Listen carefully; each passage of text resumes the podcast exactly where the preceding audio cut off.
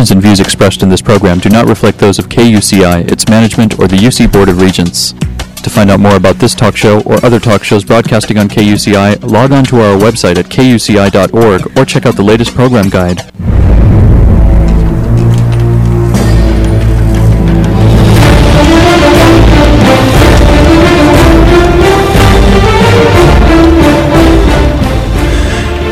Morning. You're listening to KUCI 88.9 FM in Irvine, California, streaming online at kuci.org and podcasting on iTunes. Welcome to Privacy Piracy. I'm Lloyd, this show's engineer. We've enjoyed bringing this show since 2005. Your host is Mari Frank, a local attorney since 1985. She's a certified information privacy professional and the author of several books, including Safeguard Your Identity, Protecting Yourself with a Personal Privacy Audit, and The Complete Idiot's Guide to Recovering from Identity Theft. Mari's testified many times on privacy issues in Congress and the California legislature. She served as a privacy expert for numerous court cases nationwide and at a White House press conference featured on C-SPAN. You may have seen her on Dateline, 48 Hours, CNN, NBC, The O'Reilly Factor, and many more shows, including her own 90-minute PBS television special, Protecting Yourself in the Information Age. To learn more about this radio show and our great guests, please visit kuci.org slash privacypiracy. Mari, what's our show about this morning? Well, Lloyd, today our show is about workers' privacy. And we've talked about privacy in the workplace, and this is a fascinating issue to talk about. I was reading the Daily Journal, which is the legal newspaper for the state of California, and I found this wonderful article, and the title of it is Workers' GPS Suit Raises Privacy Issues.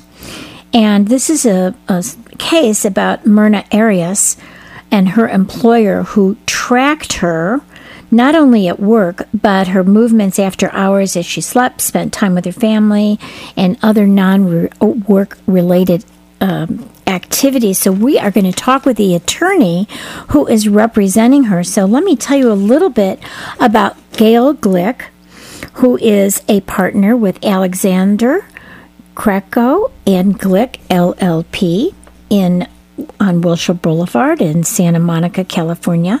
She's been practicing law since 1994 and mediating uh, disputes since 2003, but she's also a litigator. She's a founding partner in the Santa Monica employment firm of Alexander Krakow, Glick LLP, and uh, she serves on the executive committee of the Los Angeles County Bar Association's Labor and Employment Law section, and she was chair of the section symposium this past year. And she is a member of the board of directors of Disability Rights Legal Center and the Amherst Association of Calif- of Southern California.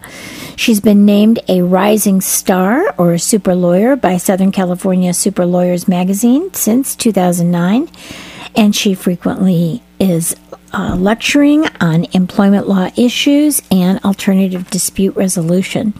So you can find out more about her at our website at kuci.org slash privacy piracy where you'll see her picture and bio and we link to their website which is akgllp.com. So Gail, thank you for joining us this morning. Thanks for having me, Mari. Well, this is a fascinating take case. Why don't you tell us about um, your your client Myrna Arias and what her case was about, or what it is about against Intermex?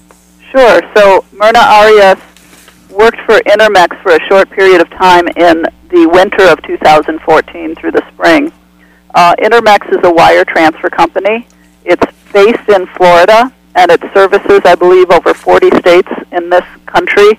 And um, I think their goal is to allow mostly uh, Latino Americans to be able to transfer by wire money to uh, Latin American countries, Central and South American, including uh, Mexico, Guatemala, and other South American countries.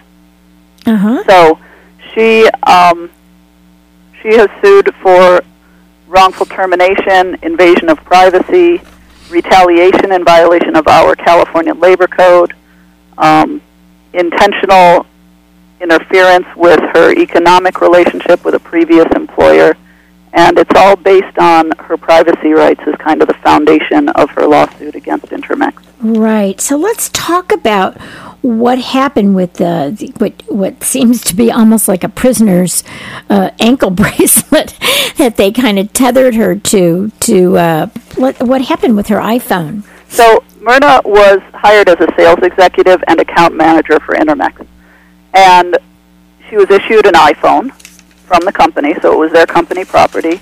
And she was asked after a few months of working there to download an application onto her iPhone called Xora, X O R A, which was an application that I'm not quite sure of all of its capacities, but one of its functions was a GPS monitoring tracking system. Mm. And so, um, in the beginning stages of using this application with its employees, Intermex asked her, among other employees in California, to try it out, see what how it worked, give them input and feedback about how it was working. And she quickly realized that it was tracking her at all hours of the day and night, and she objected to it Right. to her boss, and her boss insisted that she leave it on at all hours and Hmm. leave the phone on at all hours because, as a sales executive and account manager, she was required to be kind of 24 7 available by phone in case a customer or one of her managers had a problem because there were off hour problems that sometimes occurred. So she didn't have a problem leaving the phone on. She did have a problem leaving the GPS monitoring part of that application on, and she was not at all comfortable with um, her boss's assertion that it was no big deal. Right. It was it something easy that she could turn the app on and off? Well, not according to uh, you know what I know so far. So this case was just filed in May of this year. Mm. um, even though she was fired last year. So we, you know, we filed before the statute of limitations expired. Right. So you have a um, lot to learn. right. So we have a lot to learn about how the application actually worked. Um, what exactly were the insistences? What exactly were the um, notices that were issued, if any, by the employer um, before asking her to download this on her phone? Our belief is that she wasn't issued any kind of notice about the the application or the way it worked, and that it was kind of just this free for all invading device initially. Um, they may have fine tuned it since then. I don't know.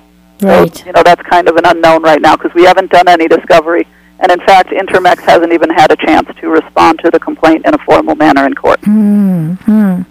So I, I wonder. I haven't looked up on the web what the what they say about this um, about this app at all. So I'm just wondering what they're you know what they're trying to say about this app, how they're advertising it. Yeah, so it's my understanding that Xora was acquired by another um, internet type company, Mhm. application type company. Right. Um, and but it's still used as kind of a a device that's supposed to maximize efficiency for your sales force. uh-huh. That's how it's touted.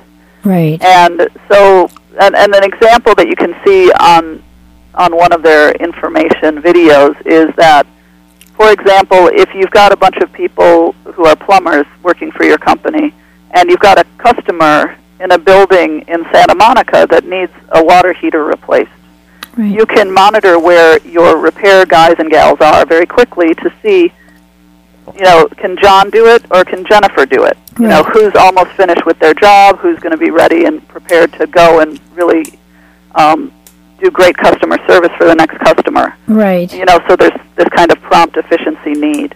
Right. With, you know, for but to compare that to what Myrna was doing uh, for Intermex, she had this broad swath of coverage in the central uh, valley of California, kind of from Bakersfield north almost to Fresno, and then west to the beach, kind of the you know three or four counties that are west of there, like Monterey County, San Luis Obispo, Santa Barbara, Ventura.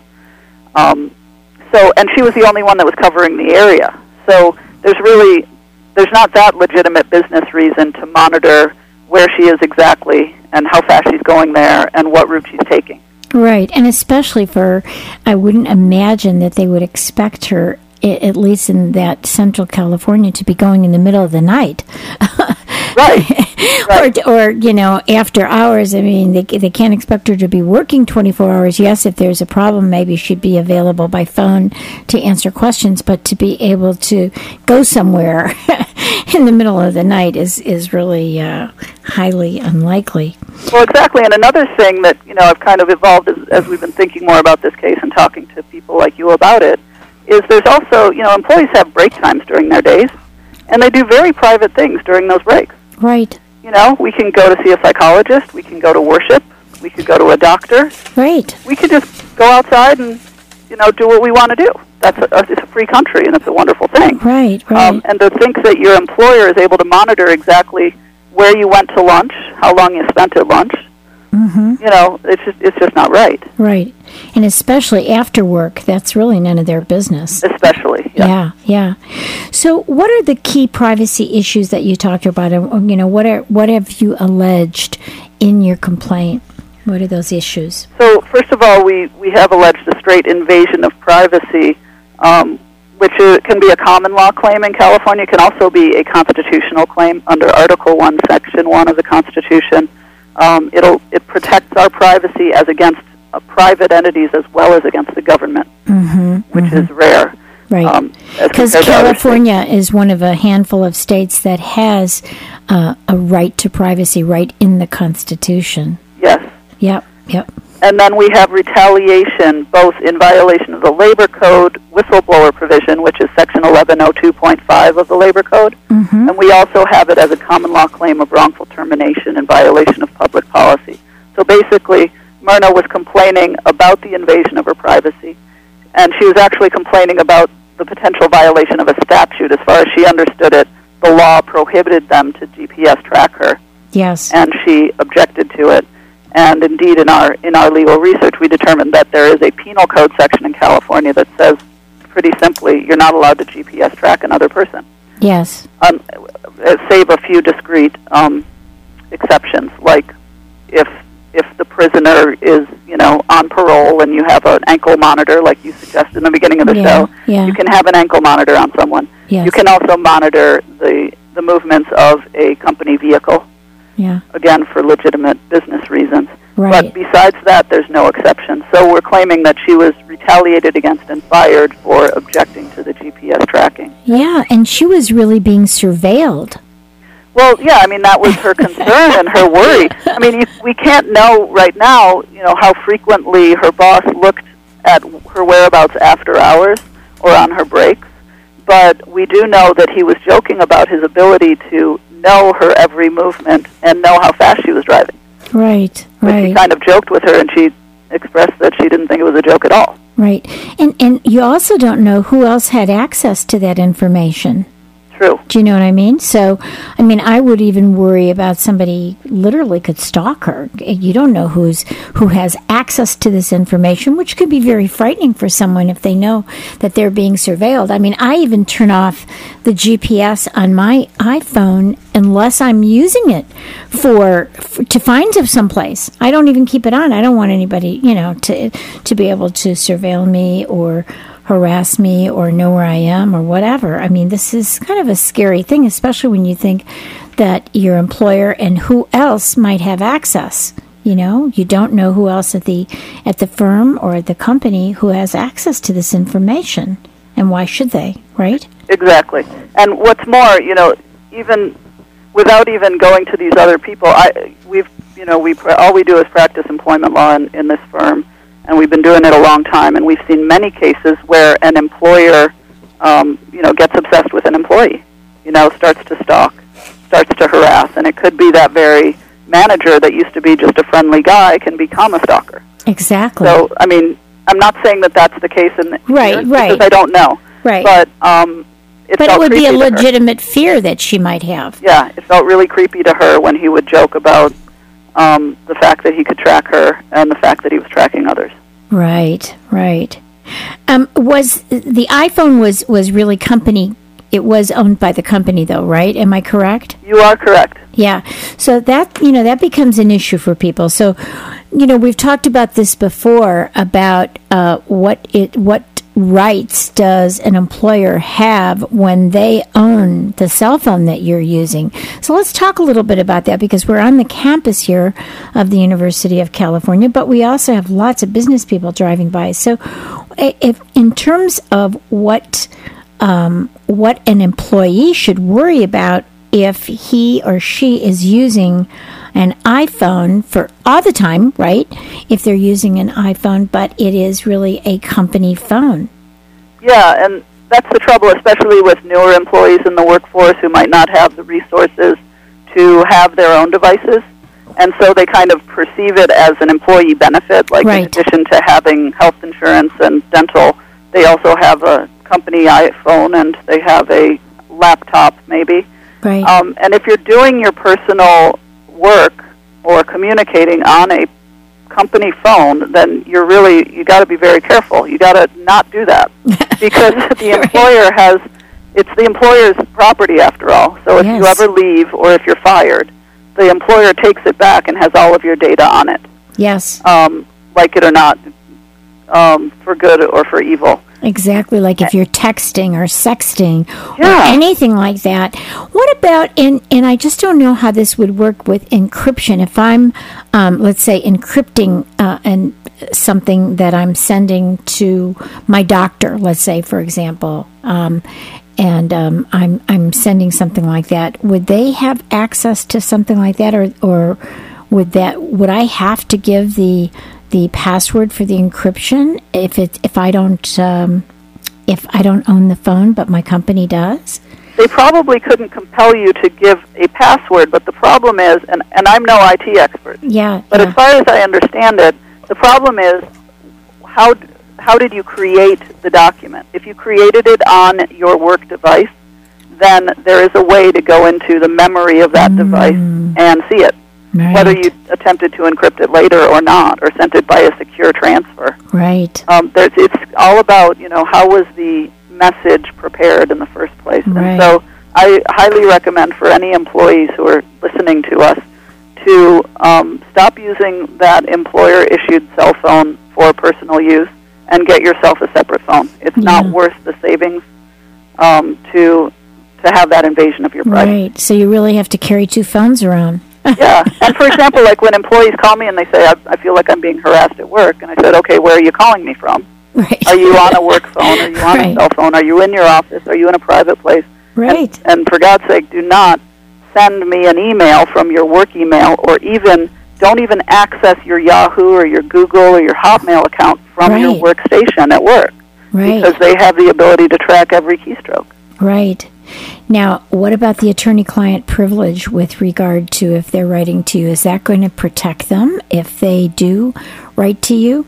Well, you know, in theory, it protects them. You could assert later it's not admissible, but it still gives the employer a view into your thoughts and um, and communications with your lawyer. So it's really a bad idea. So the employer will see it. You know, it doesn't doesn't mean much that that it's protected later when it comes time for evidentiary hearings at trial that you are able to exclude it from court proceedings. Right, right. It's already it's already out there, right? Yeah, the, you can't unring the bell.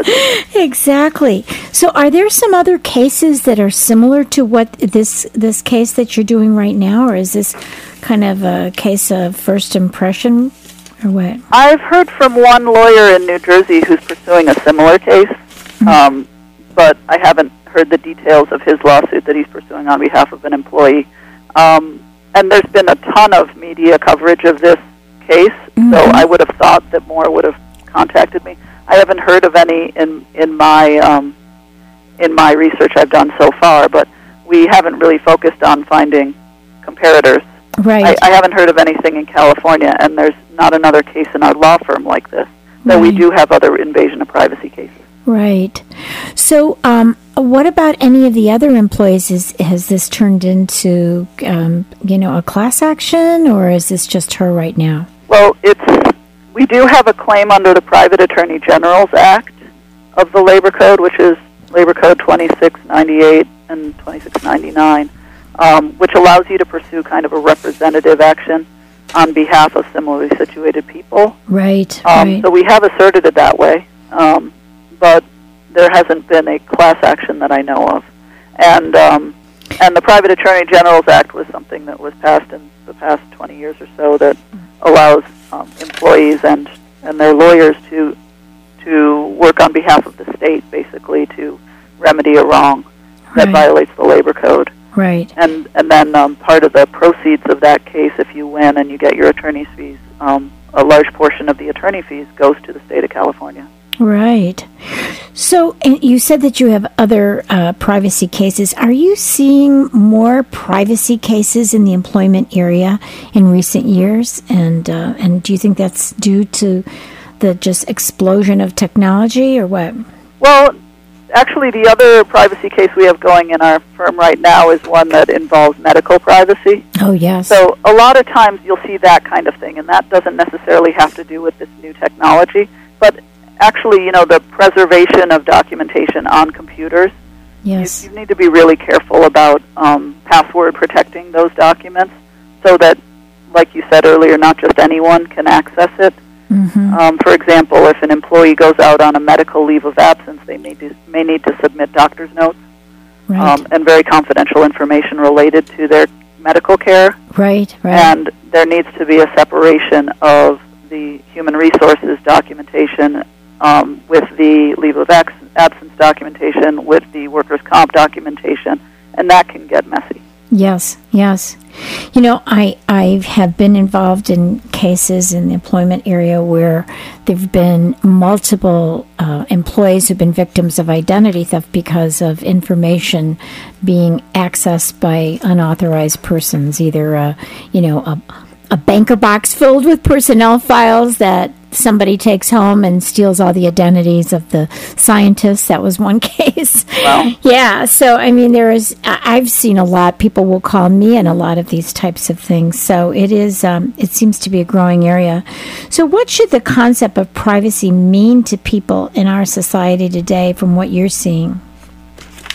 Well, it should mean, you know, the right to be left alone. We, I think that Americans don't readily think about privacy unless it's, you know, the the Patriot Act stuff.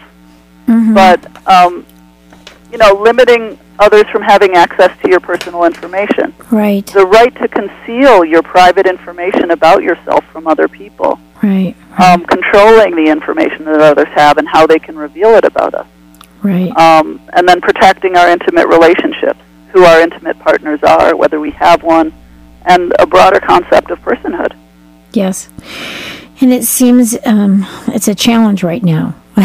Yeah, it is a challenge. I mean, when you have, you know, you've got the the tabloids talking about, for example, um, Ms. Jenner that just came out as Yes, transgender, yes. and all of her trials and tribulations leading up to that. Right. and how mu- how invasive it was. And she was a public figure all along, so it's a little different. But this notion that kind of any private person can become a, become a public figure overnight, right. and um, and sometimes a craving for that publicity, Right. but without regard to the notion that you know you have a right to privacy, and it's actually a good thing that you're a private person.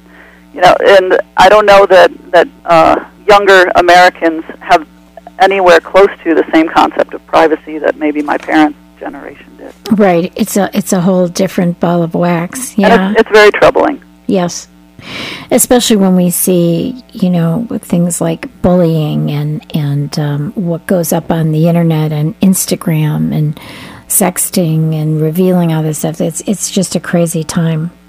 So let's talk a little bit back about the um, employee. Are there employee individual areas of privacy that an employer can legitimately invade? Let's let's talk about those so that people know uh, what's what an employer can do. We we talked about the cell phone. If the cell phone is owned by the company, what other kinds of things should they be aware of? Well, pretty much all of our communications that we pursue on work time on the work premises, employers are allowed to monitor it. So, for example, I'm on my work phone right now. I'm my own boss, so it would be funny if I tried to monitor myself. But, um, you know, if, if it were anyone else, they would technically have a concern that someone was uh, eavesdropping on this conversation. Right. And that's allowable if it's something that's happening during work time. right. They can record conversations, they can video surveil you, they can record your keystrokes on your computer, uh, and that's why it's so important to use your own devices. I mean, if you're someone who likes to surf the internet during uh, break time, then you should have your own personal laptop to do so. And just think about all the people who telecommute. You know, they often are given. I know. Um, I know of clients that have a cell phone.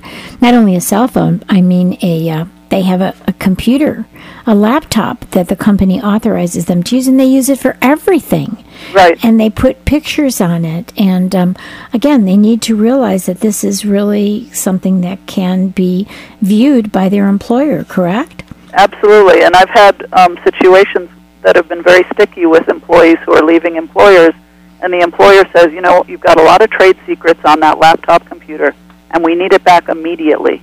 And the employee says, I don't want to steal your trade secrets, but I just want those 3,500 pictures of my newborn baby. Yeah. And my, you know, 50th reunion of my parents' family and you know, and suddenly they don't have access to it. So, right. you know, there are kind of logistical nightmares that have nothing to do with your privacy as well as the private information that's on there that's left to the devices of the employer.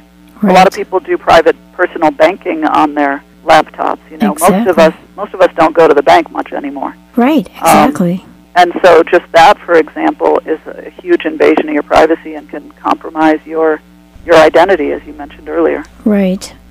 What protections do employees actually have against employers who are invading their privacy so that they would know to come to you or another attorney who who does represent people in these kinds of issues? What what are their rights? It sounds like they don't have that many. If if so, they, they can't be surveilled in the bathroom, I know that. Right. so basically the key is is there a legitimate reason why the employer needs to monitor you? And if there's if you find that they're monitoring you for something that does not seem legitimate at all, it seems like stalking mm-hmm. or other invasion of your personal information or private uh, space, mm-hmm. then uh, ideally an employee should complain about it and complain about it in writing so you have proof that you complained. Right. Um, it's not it's not part of the law that you have to complain in writing. I'm just talking about for establishing evidence of the Right. complaint. right. Um, but beyond that, you know, an employer, so long as you're on work time, the employer can require you to do anything that's not illegal, and they have a right to know, uh, you know, what you're doing with their information and how you're doing it. Um, What if what if you um, if you want to go to the doctor, do you have to tell if you want to take time, let's say you're allowed to take time off and it's not, you know, compensated time, but you need to take off, do you need to tell them that you're going to the doctor? no, you don't. And and most of m some of my employees tell me they tell me vaguely I'm going to the doctor. Right, I'm I'm in charge of human resources at my office, Right. as well right. as being one of the partners. right. Um, and they'll just send me a calendaring entry that says, you know, taking three hours in the afternoon, doctor's appointment. right. And and what would be illegal is if I turned around and said, so what doctor are you going to, and what's wrong with you, and and are you feeling okay? Now, you, there's there's a fine line between being a concerned, nice boss and being someone who's invading their privacy. Right. I will say to someone, I hope you're feeling okay, and they they can either say it's none of your business or I don't want to talk about it, or they can say, Thank oh, you. you know what, it's just a checkup. Thanks a lot for for caring. right. You know, and most of them will say, thanks a lot for caring. I'm doing fine, or Yeah. it's no big deal, or whatever. Yeah. Well, we are out of time, so we're really looking forward to hearing what happens with this case. And um, thank you so much for taking on this case because I think it's really an important one that we will probably see more of because there are so many devices that can track you, and companies will own those devices. So sounds like you're doing a great job. So we will um, we will hope to hear from you again. So why don't Gail? Um, why don't you just tell us your website? It's Gail A. Glick. She's a partner with Alexander Krakow and Glick, and just give us your website, and it's time to go. Thanks, Mari. Our website is www.akgllp.com. Well, thank you, and we will talk again soon. You take care. Thanks, you too. Okay, bye bye. You've been listening to KUCI 88.9 FM in Irvine and KUCI.org on the net. I'm Mari Frank. Join us every Monday morning at 8 a.m. for Privacy Piracy and visit our website at kuci.org slash privacy piracy and write us emails about what's important to you about privacy in the information age. Thanks. Stay private. The opinions and views expressed in this program do not reflect those of KUCI, its management, or the UC Board of Regents.